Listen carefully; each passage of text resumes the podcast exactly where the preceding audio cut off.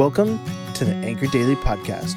We are so excited for the next 21 days of prayer and fasting as we enter into 2023. During this time, we encourage each of you to take advantage of the resources shared and to actively participate in prayer and fasting. Let's be encouraged and look forward to this journey with anticipation and faith in what God will do. Join us as we seek the Lord and discover what He has for us in this new year.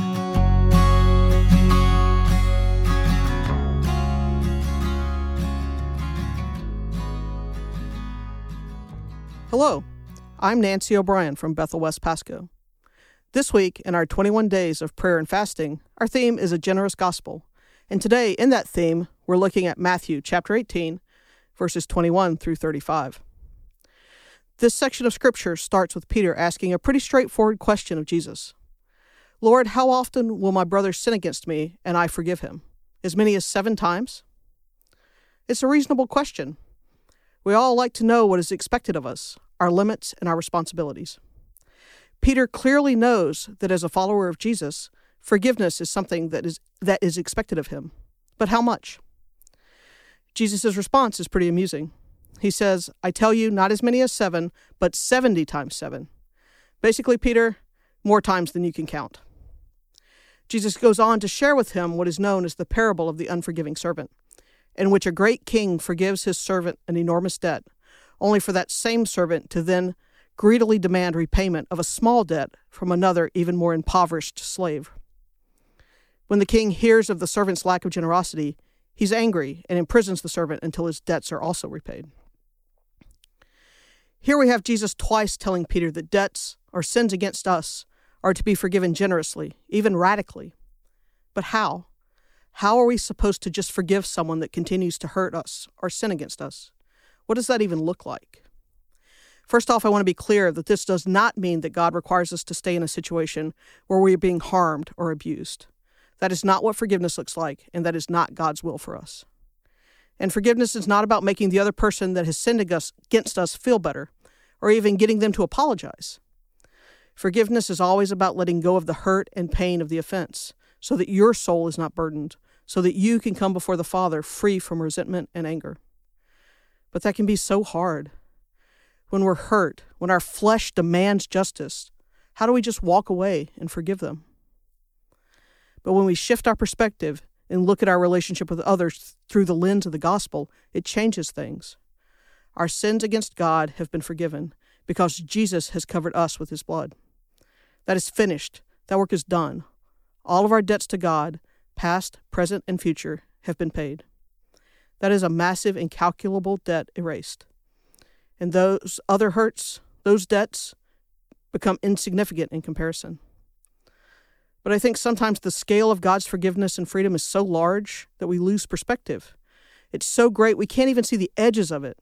So instead, we focus on what we can comprehend, what we can see the small things, the immediate things the person that cut you off in traffic, the guy at work who stole your idea and presented it as his own, or whoever is in your life right now that just makes you want to scream. But I want to say again that God has forgiven us all of our sins against Him, not against other people, because in reality, all sin is a sin against God and not against people. So all those grievances and hurts we hold on to as debts owed to us aren't really owed to us at all, they're owed to God.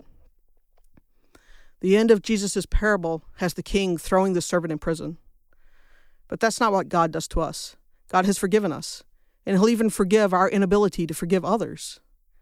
But what does happen to us when we don't forgive others is that we end up building a prison for ourselves a prison of anger, resentment, and regret. A prison where we keep counting offenses and forgivenesses. A prison where the walls are so high that all we can see is ourselves and our hurt. But the gospel offers us freedom from that prison. All we have to do is realize that those debts we are so focused on aren't even owed to us, they're owed to God. And our forgiveness doesn't forgive debt, God's does. If we go back to the parable, the unforgiving servant's actions, demanding repayment from the other servant, did not glorify anyone. It did not make him look good. It did not make the other servant feel good. And it certainly did not glorify his king that had forgiven his debts. But if he had gone to the owing servant and said, Our king has forgiven my debts, and what you owe to me would have gone to pay my debts to the king. So you don't need to pay me any longer. Then the unforgiving servant would have acted righteously. The owing servant would have known freedom, and everyone that heard about it would have known that their king was generous and kind. So many ripple effects lost because the servant refused to be changed by his king's actions. God does not need us to be his bookkeepers, tracking debts and repayments. He needs us to be his heralds, proclaiming the gospel to everyone. God calls us to him and he offers us forgiveness and salvation. That is the gospel message.